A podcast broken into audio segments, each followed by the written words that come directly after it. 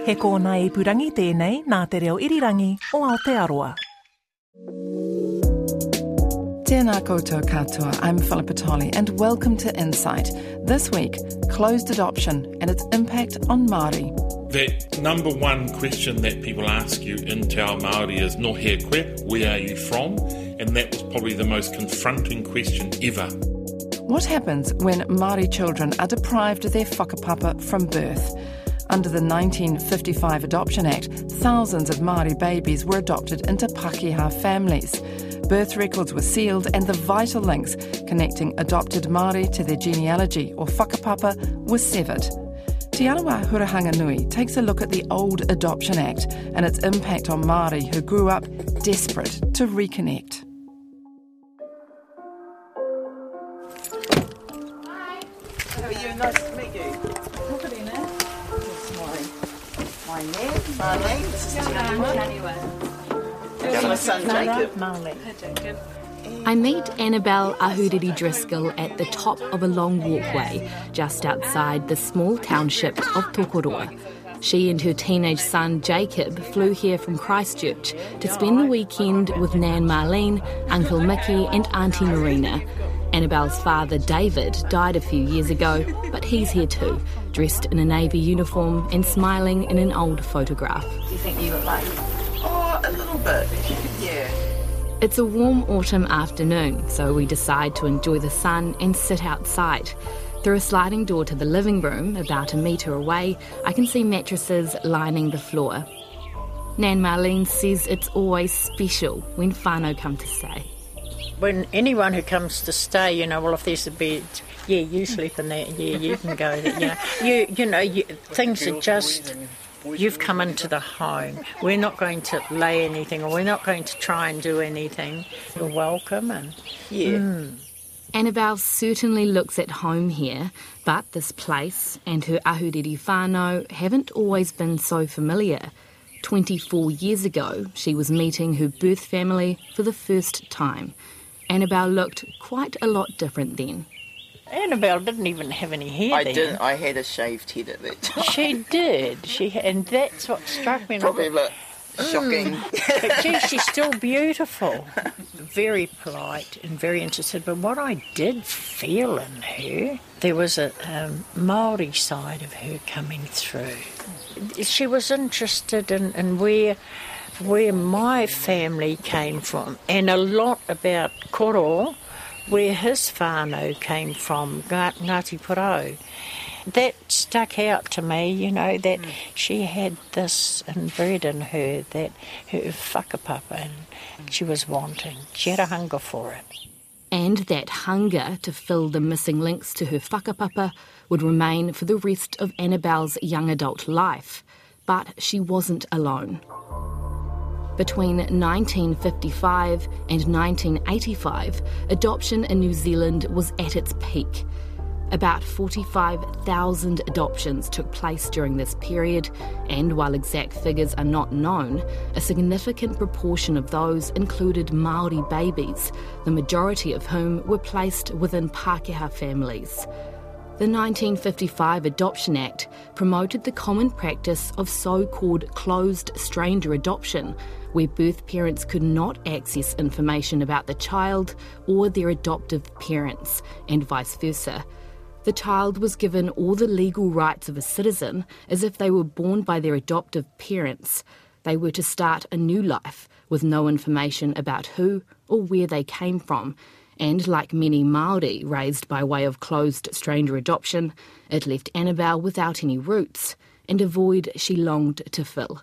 It was sort of like a physical pain, actually, of just not knowing, and particularly not knowing whakapapa. My adoptive family didn't encourage me learning the reo. I really wanted to, but they said it doesn't count. You're not Maori enough. You know, they had a fraction that you know social welfare had given them, and decided that you're actually not really Maori.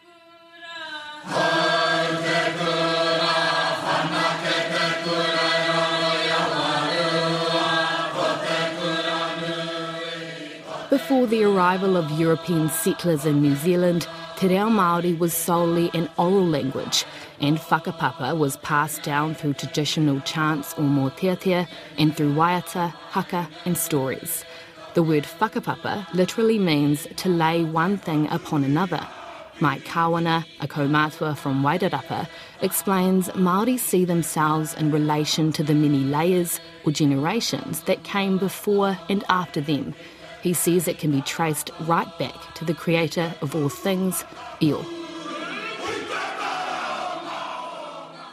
When you look at the different cultures around and the way that they uh, they're able to show who they are, where they're from, how they connect to things, Maori is quite unique in that our whakapapa traces us right back to the beginning of time, right back to when all things were created. I mean, some experts in whakapapa can recite from Io right down to, to them today. He says whakapapa runs even deeper. It shows the relationship an individual has with the land and where ancestral landmarks are situated within their tribal rohe. Although on a paper you look at a whakapapa and it says so and so married so and so and they had so and so. Yeah. There's so much more to it than that. It's more than just a family tree. Yeah, yeah. Why we say ko rangi tu te maunga ko Ruamāhanga te awa, you know, it's, it's, it's not just something that we want to uh, acknowledge our mountain and acknowledge our river. There's a connection there. Always has been and always will be. Um, and that's because of whakapapa. Annabelle was born in 1976 at Christchurch Women's Hospital, but was later transferred to Karitane Hospital shortly after while she waited for an adoptive family. Linda and Peter Driscoll, who couldn't have children of their own at that time, had applied to be adoptive parents. After several interviews with social welfare, they had been approved, and within weeks, they received a call that there was a baby available to adopt. Oh, most amazing day of my life. She was about, I don't know, 12, 14 weeks old. No, fell in love with her straight away.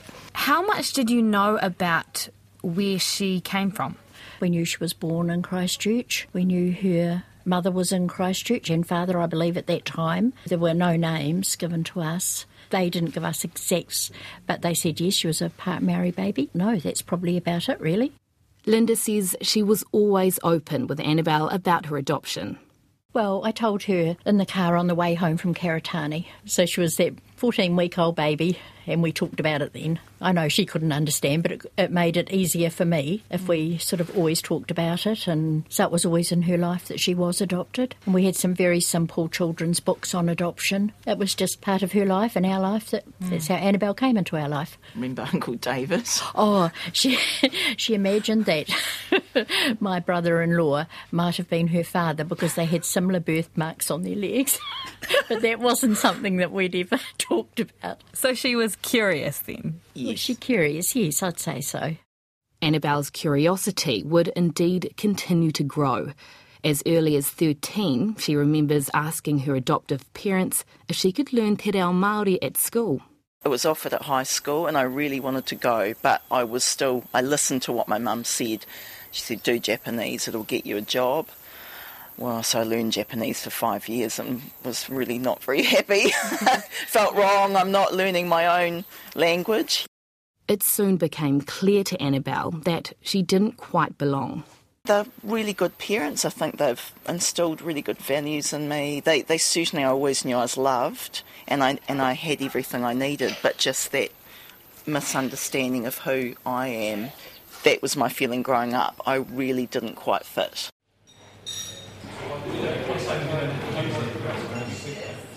So you know Maori, we will say, you know, where are you from? Who are you related to? That's what's your family name. That's how we connect. And if you can't do that, um, a lot of the participants I met feel great shame and feel really invisible as Maori. Professor Maria Haenga Collins says whakapapa is an important part of whakawhanaungatanga, or creating relationships. She is a Māori adoptee herself, who recently completed a master's thesis about the experience of Māori adults who were adopted into Pākehā families by way of closed stranger adoption. When the Adult Adoption Information Act came into force in 1985, it allowed adopted people 20 years or older the right to finally obtain their original birth certificate, unless a veto was put in place by their birth parents. It also introduced open adoption, where birth parents still have a connection to the adopted child. But Ms. Haenga Collins says 20 years without any access to birth families had a profound impact on Māori, and while it affected all children, Māori were hurt in very particular ways. I think it affects everyone, but I think there's a laddered layer for Maori because of the cultural significance of being able to give your whakapapa. If you can't connect, you really feel at a loss and pretty much invisible. You're listening to an Insight program with me, Te Aniwa Hurihanganui, exploring the impact closed adoption had on Māori. Um, so, so these are what The view from Paul Eagle's parliamentary office extends from the western suburb of Wadestown to Queen's Wharf in Wellington. In fact, I can actually see into where the Prime Minister's office is. Paul Eagle is the MP for Rongotai, and the city is his home. But his life didn't begin here. He too was adopted into a Pākehā family shortly after he was born and spent some of his childhood in Christchurch before moving to Wellington. In July last year, he decided to speak publicly about his adoption for the first time during his maiden speech at Parliament. It would be more than 20 years before I'd see my birth parents again. My birth mother, uh, my birth mother told me of her sadness, how she missed me and worried about how I was doing. At shopping malls, she would look at each little Maori boy and wonder if it were me. But over 45 years later, it's still nice to know that she wanted me. He got his last name Eagle from his adopted parents Brian and Judith. At their home in Rotorua, they show me what their son looked like as a baby. Yeah, that's what he would There he look is. like when we first picked him Whoa, up. big baby. He was quite a solid baby. Brian and Judith Eagle still remember picking Paul up at a foster home in West Auckland in 1972 and bringing him home to Tokoroa, where they lived for a short time later that day. Went over to the house where it was being held. And she, an older woman, and she brought Paul out for us, and, and we took him, basically. That's what uh, that happened. And, and describe the moment you saw Paul. He had big hands and big feet. but he was quite a nice looking baby. Strong hands and big feet. The only other information Judith and Brian had of Paul when they met him was that he was Maori. With little information about where their son came from, Brian and Judith tried to connect him with his Maori identity in other ways. They enrolled Paul and his three other siblings, including their adoptive Maori daughter Rua, at Wellington High School's bilingual unit, an environment steeped in tikanga Māori and a place where teachers spoke te reo in most lessons. our aspirations for them going, and it wasn't just Paul and Rua who were to go through the bicultural unit, and there were a few Pākehā going through the through that unit. But we thought, you know, what's good for one is good for the other as well. It was a family thing in a sense, Why was it so important for you that they did that? because this was the family we were. What we've discovered really since that time is that not all was not well necessarily within the bicultural unit. Brian and Judith would later find out Paul's years in the bilingual unit were some of the toughest of his life. It was there where he was forced to confront a painful truth. Suddenly, I had to prove that I was Maori because up until then, when people said, Where are you from? I just went Auckland uh, because that's where I'd lived. I really didn't have a concept of hapu, iwi, mountain, river, marae, nothing. But I do look back and, at, now and go, How did I ever survive? Being in a bilingual unit and having no understanding. And I guess I guess I was a bit shy because of it. And you sort of uh, retire a bit into the background because uh, there were some scary times, and I can't recall any of them apart from just that initial thing where you've got to stand up and introduce yourself.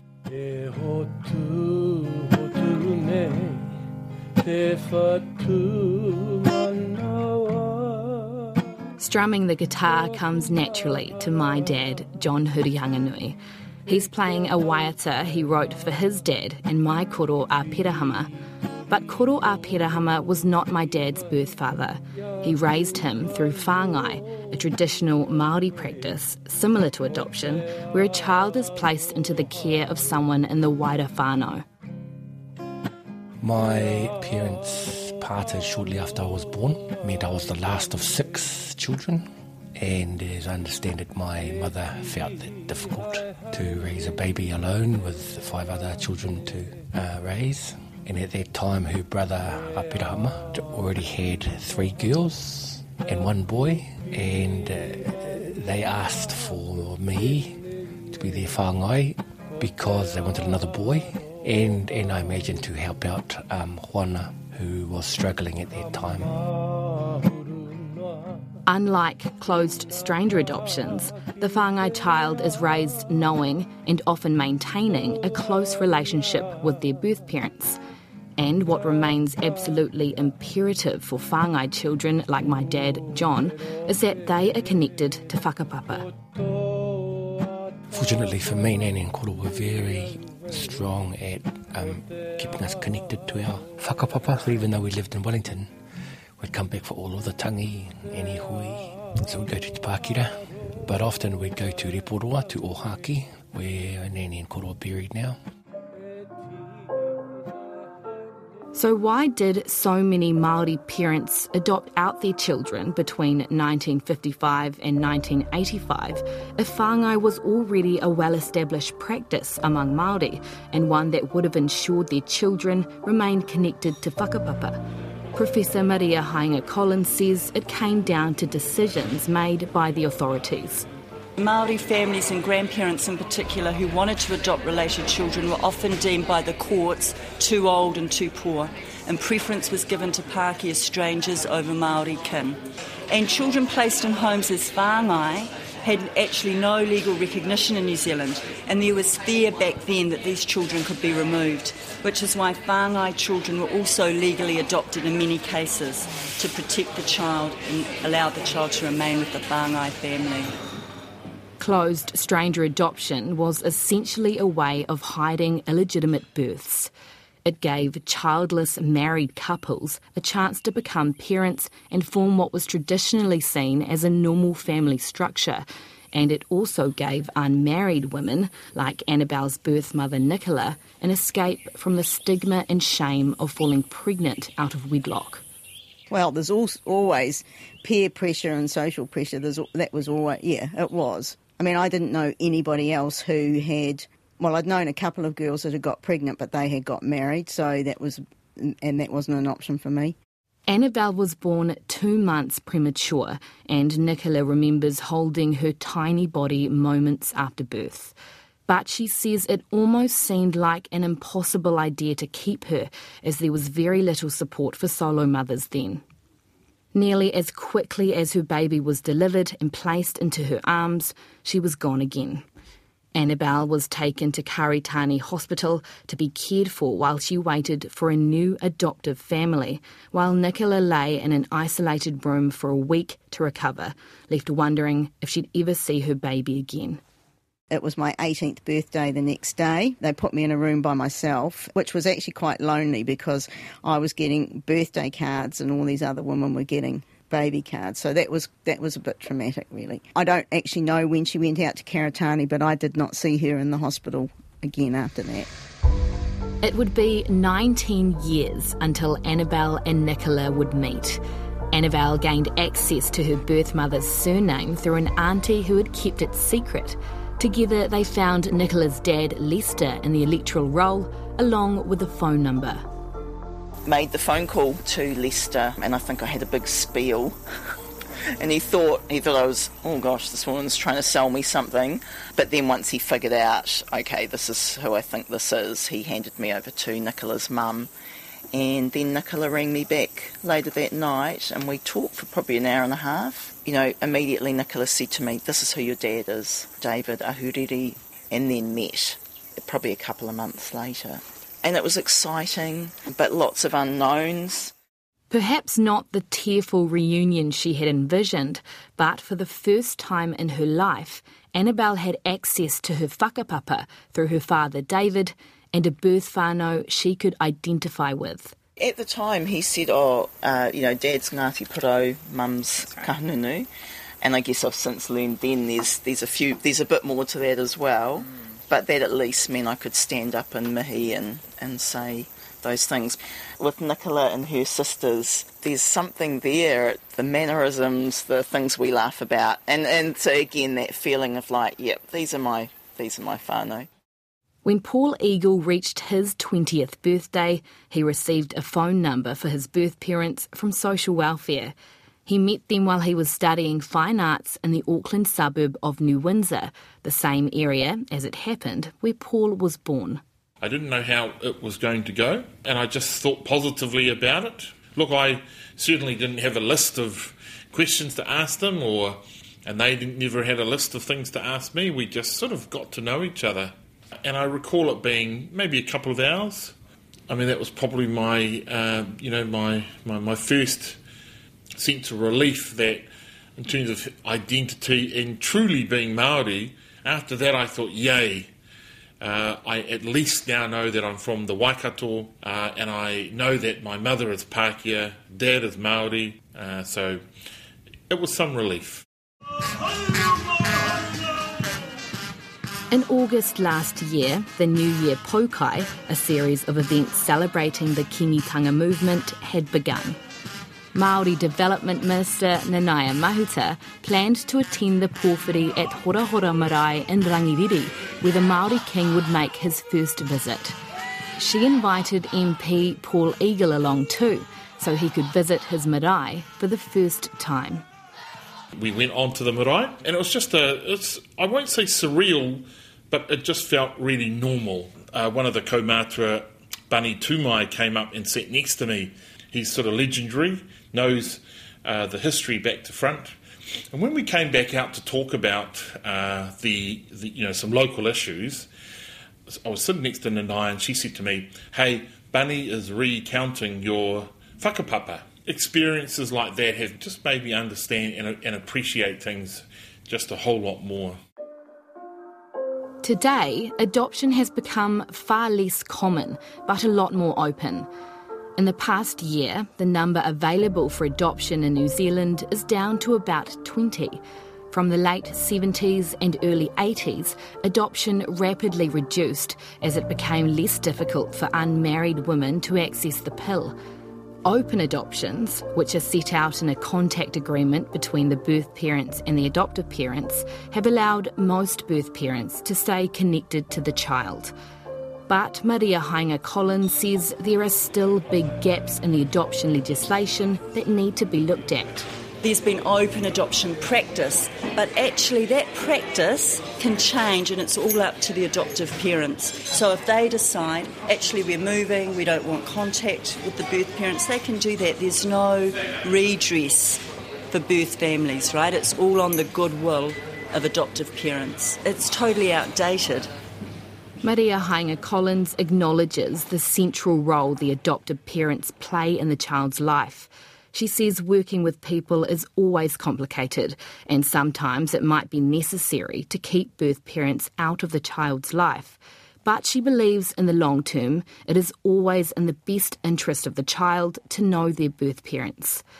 The Ministry for Children, Oranga Tamariki, declined several requests to be interviewed about how adopted people are supported to stay connected to whakapapa. In a written response a year ago, the ministry said The approved adoptive applicants prepare a personal profile that can be made available to birth families seeking an adoptive family for a child they intend to place for adoption. Within that pool is a list of Maori applicants and their respective iwi. This list is our first stop when Maori birth parents approach us to facilitate an adoption for a Maori infant.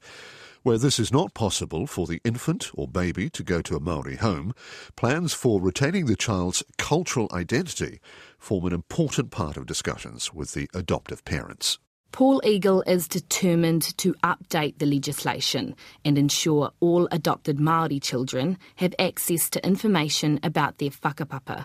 Any Maori child who is subject to the Adoption Act 1955 should immediately know their whakapapa. It should be completely unacceptable that any child is adopted Maori child without their whakapapa to be a respectful process with dignity and to be encompassed with te ao Māori, you have to have your whakapapa and they cannot wait till 18. The day they're born, the day it goes to Ministry of Social Development or Oranga Tamariki, the documentation is there. But any law change to make that happen will come far too late for some adoptees like Annabelle Ahuriri Driscoll. Though she's answered many of the questions she was looking for, Annabelle says she still feels like she's walking between two worlds, never fully belonging to her taha Māori, her Māori side. I knew more about being Māori, but but it was almost not enough in a way. Um, I, I, didn't have that lived experience of growing up as Māori, so that's probably my biggest struggle is having to learn what that means and that's that's still taking me time. There are things I'm really uncomfortable with. Tikanga, I've got no idea. You know, growing up with Pākehās, you just don't get Te Ao Māori. When I, am probably a bit awkward, I'm always, and I, I think, you know, I'm always terrified that, you know, people are going to work out you don't know what you're doing.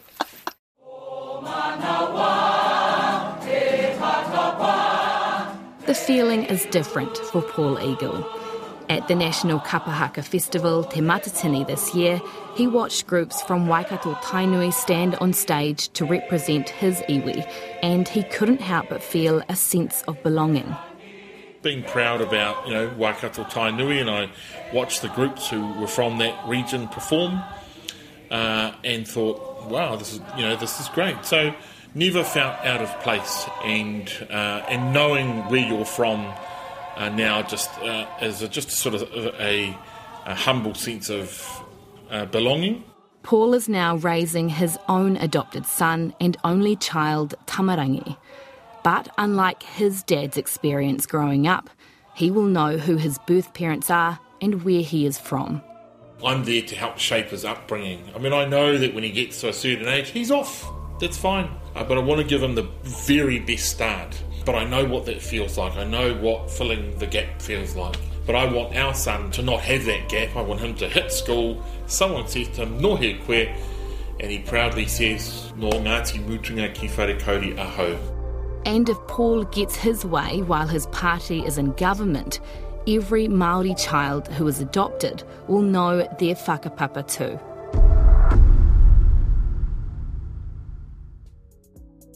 That program was written and presented by Te Aniwa Hurihanganui. If you'd like to podcast some more long form journalism, you can head to our page at rnz.co.nz slash insight, Apple Podcast, Spotify, or wherever you get your podcasts. I'm Philippa Tolley, and that's all from Insight for today. Do join us again next time.